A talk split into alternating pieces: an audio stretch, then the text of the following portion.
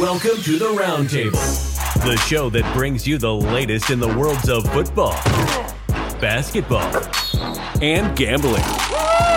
Now, let's get to it. Here are your hosts, Brad Wakai and Tyson Gentry.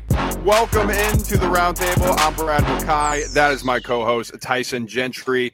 We are back with another edition of the NFL Draft Dive today, Tyson, where we are looking at teams 25 through 28. And this, I got to say, a very interesting group of teams here. Obviously, picking in the late first round, you know, th- these are playoff teams. They have aspirations of picking a player that's going to come in and impact their football team immediately and get them to the next level. Um, two teams in the NFC East that'll be interesting for us to discuss as well. Yeah, um, and if you're doing the math at home and you're like you're on 25 through 28, uh, we have three weeks left till the draft. What are you guys going to do uh, with that extra week? Well, Brad and I kind of have a little bit of a uh, dead zone draft extravaganza, I guess, if you wanted to call it. But we're going to get into um, kind of the nitty gritty and see if we can find some value on the betting markets. And that's one of you know our favorite things to do when it comes to draft time. Um, so we're we're getting down to the end of what we think is going to happen, and it's changed draft like week over week, dude. I, I we finished one. I'm like, okay, um, you know, the Cowboys are up next week. I, I, think I know who they want, and then all of a sudden, a whole bunch of smoke flies. They go get Brandin Cooks or whatever, um, and then you're you're you're left kind of grasping at straws. But we're almost through the part where we make predictions for things that are a little bit too far away to nail. Yep, hundred percent. And I'm looking forward to that week, and we'll kind of put a bow on any of the things we've said on this. If there's been some new information out, and we'll do some updates, but that'll be in the future. Right now, team drafting up on the clock. The New York Giants picking here with the 25th overall pick, and this will be the second year of the Brian Daboll era. Got off to a great start, getting into the playoffs. He won Coach of the Year, uh, and Daniel Jones. Listen, he played much better last year than he has under the previous multiple regimes at head coach that the Giants have had. So I think it's it's interesting when you look at the Giants because they're still, in my opinion, uh, major holes across the roster, and I think they overperformed what they did last year. So there are positions that they can address of need. I think the main one that I have written down here, Tyson, is is wide receiver that they need to address. Cornerback, I, I did put offensive line, though I am I don't think that's a major need here. But besides the 25th pick, they're also picking with the 58th, 90th, and 100th here in the first three rounds. So th- they got some capital. Yeah, four in the top 100 is never a bad thing. Uh, we get kind of spoiled by some of these teams that walk away with like eight, and then we think that's what everyone's supposed to have. Uh, four of the top 100 is pretty good uh, for the New York Giants. I think you nailed it with the needs, but I think you need to circle wide receiver and underline it twice. Um, and that's that's kind of everyone knew it watching this team last year. It was like, damn, dude, Isaiah Hodgins is, is leading this team down the down the stretch and into the playoffs as their number one wide receiver. Uh, Wan'Dale Robinson will be back from what we, you know, are hearing, and sounds like he might even partake in all the offseason stuff, which uh, would be great for them to see what they have. But this is a pass catching group, Brad, that just talent wise was bottom of the barrel, like really close to 32 if they weren't. It's them and the Ravens um, and maybe somebody else that I'm forgetting. But Brian Daboll likes to have good wide receivers. At least we think, because everywhere Brian Daboll has went, been, uh, maybe with the exception of New England, but they had Tom Brady. Um, they've had really, really solid wide receivers. The Giants don't. Conflicting no, they, with that, we're getting reports that there's only one first round wide receiver talent. Like, what are you supposed to do? Yeah, it is a it is interesting because if you want to reach for somebody in the first round and it doesn't work out, then it's like, oh man, we just wasted a pick here. But I mean, to your point, Tyson, this is their depth chart at wide receiver: Isaiah Hodgins, Parris Campbell, and Wan'Dale Robinson as the starters. Now they also have Darius Slayton who's back and Jamison Crowder coming over from Buffalo. But oh man, oh man, it's it's not pretty there. That's five of the same guy. Uh, like Isaiah Hodgins is a little bit more big bodied and can do a little bit of the other things, but that's five or four at least um, guys who are suited to play out of the slot. Uh, Daniel Jones and slot receivers have worked fine because that's all that Daniel Jones has really ever had to throw the ball to because they missed on Kenny Golladay so bad. Again, it's almost all slot receivers in the NFL draft this year, like outside of Quentin Johnston. Um, and I think that's the name that I keep coming back to here.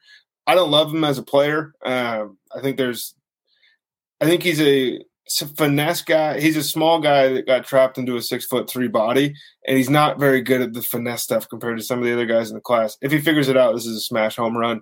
And I think you just kind of have to take take the leap because if you're into the offensive, like maybe Deonte Banks at, at a at corner, um, somebody like that, um, you know, you're hoping uh, one of these offensive tackles slips because you probably don't want to take like a Cody Mauch here. Uh, so really fun season, uh, great results for the Giants. Just like 25 is a tough spot, and they haven't had to be picking 25 in a long time. 100%. I think if you're the Giants, you have to draft a receiver here. Even if you reach for somebody, you have to address the needs of your football team. And that, to me, is the most glaring weakness at the wide receiving position. Now, Daniel Jeremiah has Joe Tippmann, interior offensive lineman from Wisconsin, going here. That to me, I don't know if you can make that play, that that pick. I just, I just don't. I, can you? You can wait. I think on some of these guys for an interior lineman, you can wait and use some of that other draft capital you have. Zay Flowers, I think, would be awesome. A guy who can get open and and really help Daniel Jones out and be a target i think if you wanted to go the Quentin Johnston route, like you're suggesting, at least that's a big body target. Somebody who hasn't played in the NFL, like Kenny Golladay But if he doesn't work out, man, the, the fan base might it's be the same furious. Guy. It's, it's the, the, same, same guy. guy. So it's it'll be interesting to see what route they go. But I think they have to go wide receiver here because people are like, man, I hope Jackson Smith-Njigba. Listen, guys, he ain't falling here. He ain't falling here. People are salivating. If you have a wide receiver need early in the draft, it's going to be JSN. And I know there was potential that he could maybe land here when there were some question marks about him. It ain't happening anymore. And I don't think this happening with Jordan Addison, regardless of how bad his combine was. There's too much talent in that package. I think to fall to 25. So you're really looking at a Zay Flowers. I mean, a Josh Downs. My God, do you overdraft there? But oh, it's they're in a they're in a tough spot here. I think. Yeah, it's you know not too many people are envying uh, where they're picking, but um, you know, we go from one NFC East to the next, man. We're we're in for it. 100%. So 26 right after the Dallas Cowboys. Uh, Mike McCarthy taking over the play calling this year. Dak Prescott, you know, without Kellen Moore. Like, I'm wondering how that's going to look, to be completely honest with you. Uh, analytics suggest that Kellen Moore, you know, added a bunch of expected points per play and just the, the way he thinks about the game and calls the game. But uh, Mike McCarthy saw something that he didn't really like, and they, uh, they, they, they parted ways. It's probably Zeke Only, center. Right. Yeah. Only a, a couple picks in the early rounds here 26, 58th, 91st. I have for the Cowboys. You know, team needs really, I, I have cornerback as one of them.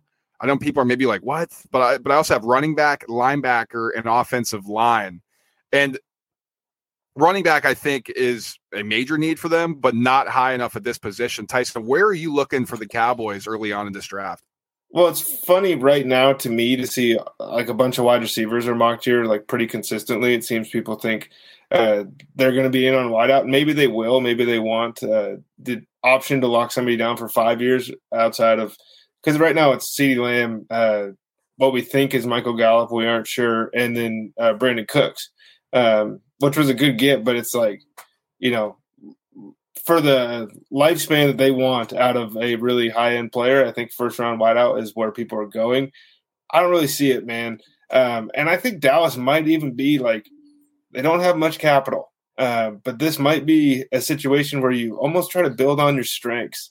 Um, and you take a guy like Keion White uh, from Georgia Tech to play on the edge, um, or you take a uh, Uzomah uh, from Kansas State to play on the edge.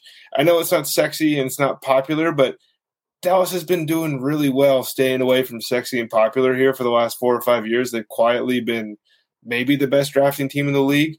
Uh, so this is one where I'm actually not worried at all if I'm a Cowboys fan about what we're doing here because I think um, whether it's up, down, or they stay there, uh, it just makes more sense to me to grab a high end player at a position you might be pretty good at um, than take a risk on on somewhere that you need.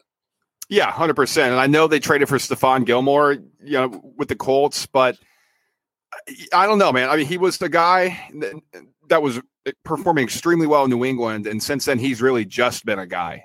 And he's had some good years elsewhere, fine years here and there, but I, I don't know. I, I, think if you're the Cowboys, you're looking for somebody across the way who can match up with uh, Trevon Diggs on the other side and complement him well because we know Diggs can get cooked, but he's a ball hawk. Like he proved that two years in a row.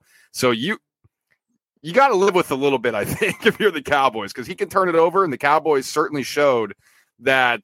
Listen, that defense is no joke. Dan Quinn is a badass defensive coordinator, and you do not want to mess with them. They will turn you over. But I agree with you, man. It's crazy to say that the Cowboys are functional in that front office, but they have been. They really have.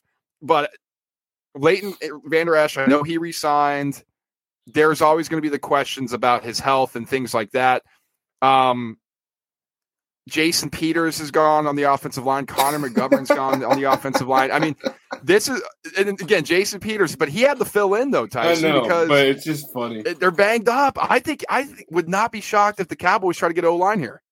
Yeah, I mean that's that's their identity. It's been their identity for a decade. I thought their over, offensive line was actually maybe a little bit overrated towards the end of the season. I think they started out as a unit that was really good, and then people kind of caught on, and then came back to earth a little bit. But um, they love investing in the trenches, man. And it's funny. Um, we're sitting here as Eagles fans.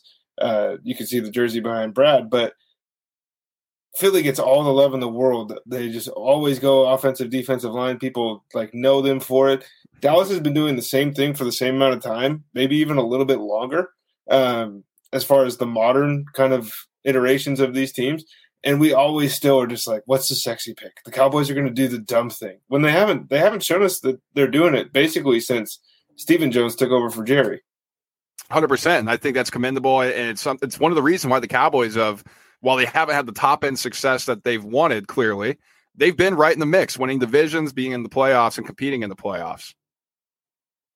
Yuck. Here's one. I'm interested to, to hear your take on this team because the Buffalo Bills are picking here at 27. And man, oh man, did they flame out because they were the odds on favorite to win the Super Bowl coming in. Josh Allen, MVP, and they did not look good down the stretch. And sure, you know, the Damar Hamlin situation, you know, that's something and, and that's a whole separate thing. But as a as a football team, as they performed on the field, they were not good. And they weren't good in key spots down the stretch. And I think that's the the the thing that stands out most to me.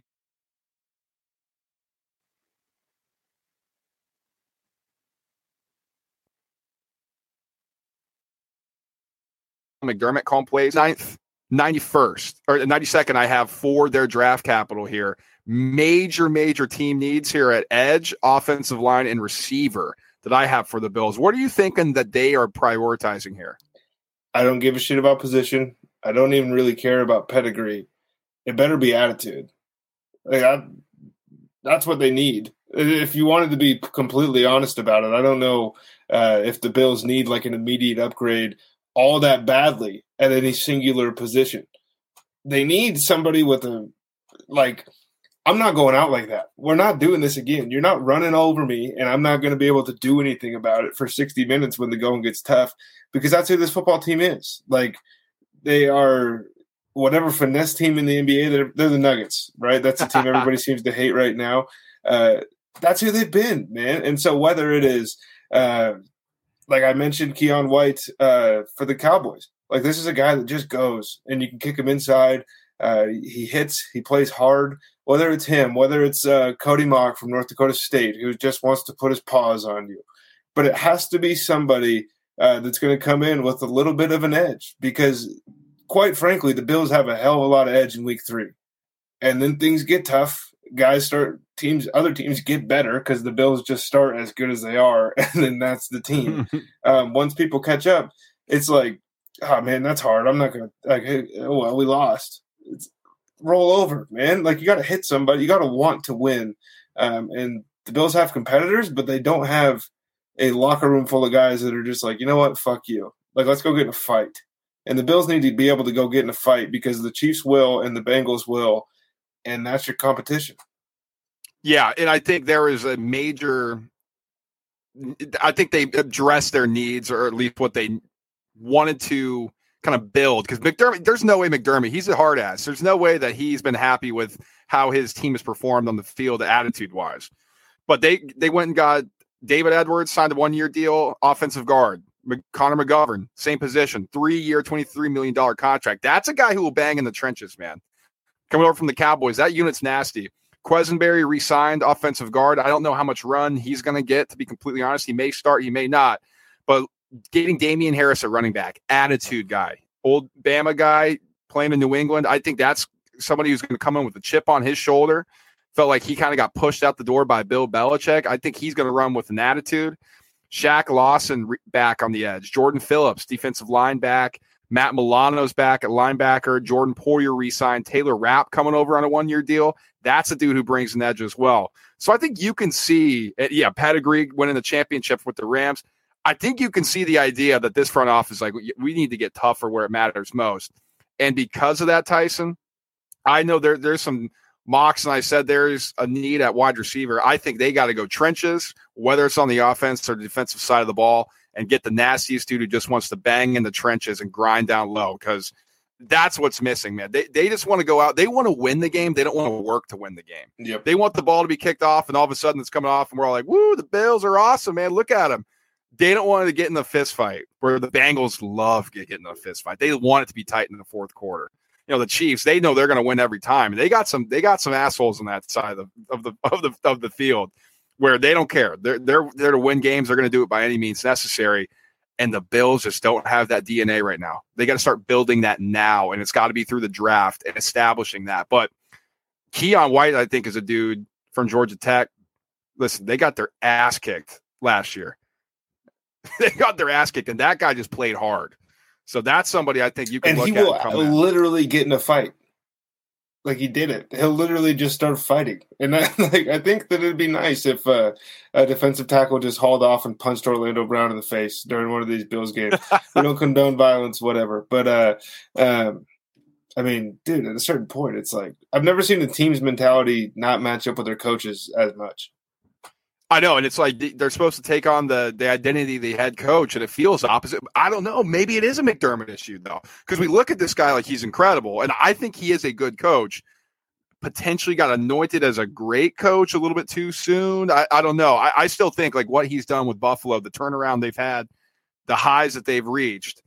Um, I think it's still good, and, and you could classify him as a really good to great coach just not an elite one like we've seen so far. But obviously with Andy, Bill Belichick, and these other legendary guys like Sean Payton. I think Pete Carroll's in that status still. And you know, it, it's it's going to be work in Buffalo. Do they want to work? That is the question surrounding them. Yeah, it's it's going to be interesting, man. We'll learn a lot. Now let's close off this draft dive with the Cincinnati Bengals, which I think they can go a lot of different ways with this pick. Um, Zac Taylor, as much as he gets shit on, that dude has proved that he can coach in big games. And whether it's yeah. pretty in, in, some games in the regular season where all the naysayers come and be like, ah, I told you, he stinks. Then all of a sudden they like creep back in. It's like that Homer Simpson gif. Yeah, right in the bushes. Backs into it, into the bushes. Because he, hey, man, when him and Burrow are playing, this is a damn good football team. And we know as long as Joey Burrow is strapping on the helmet, this team's got a chance to win the Super Bowl. Uh, I have for team needs here offensive line, tight end, which I think they have addressed a bit. I do think they need an edge rusher to kind of bolster what they're doing on that side of the ball. I also put cornerback down. I know I have a lot of needs for him, but this is just like you're just kind of throwing and plugging and placing here and hoping. But I think the big one here for them is running back. Where do you think the Bengals? Where did they, what did they need to get from this first round pick that's going to push them over the edge and really contend for that Super Bowl? Well, if the Bengals are as good as I think they are, uh, I don't know if the first round guy is going to be the guy that puts them over the edge to win the Super Bowl. It's like it's it's the second round corner or it's the third round offensive lineman that you find um, that steps in and plays. Because honestly, like they need tight end, like you mentioned, and everyone and their mom is mocking Michael uh, Mayer here, and mm. I, I, don't hate the fit at all. Um, tight end is the longest position from like when you make the NFL to when you reach like okay, I've arrived and I'm playing well. Like it takes these guys two years, whereas now you just plug a receiver in day one, um, and they're gone. They're going.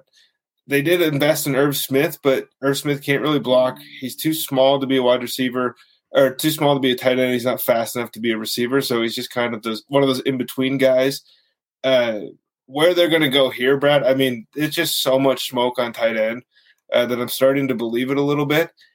I kind of like Darnell Washington better than I like uh, Michael Mayer for this Wow. um, offense because like Hayden Hurst was good when they needed him to catch the ball, but he got on the field because he blocked. CJ Uzomah was on the field before him the year before um, and started blowing up at the end of the season because he was blocking well uh, early in the year. So he earned his playing time. And I, you're basically drafting a offensive tackle that can move, right? That's what Darnell Washington is. He's fucking huge. Um, Michael Mayer is going to be a better catcher of the football. The ceiling is so much higher with Washington. The other part of it is like you're talking about Jahmyr Gibbs here, probably is RB two off the board.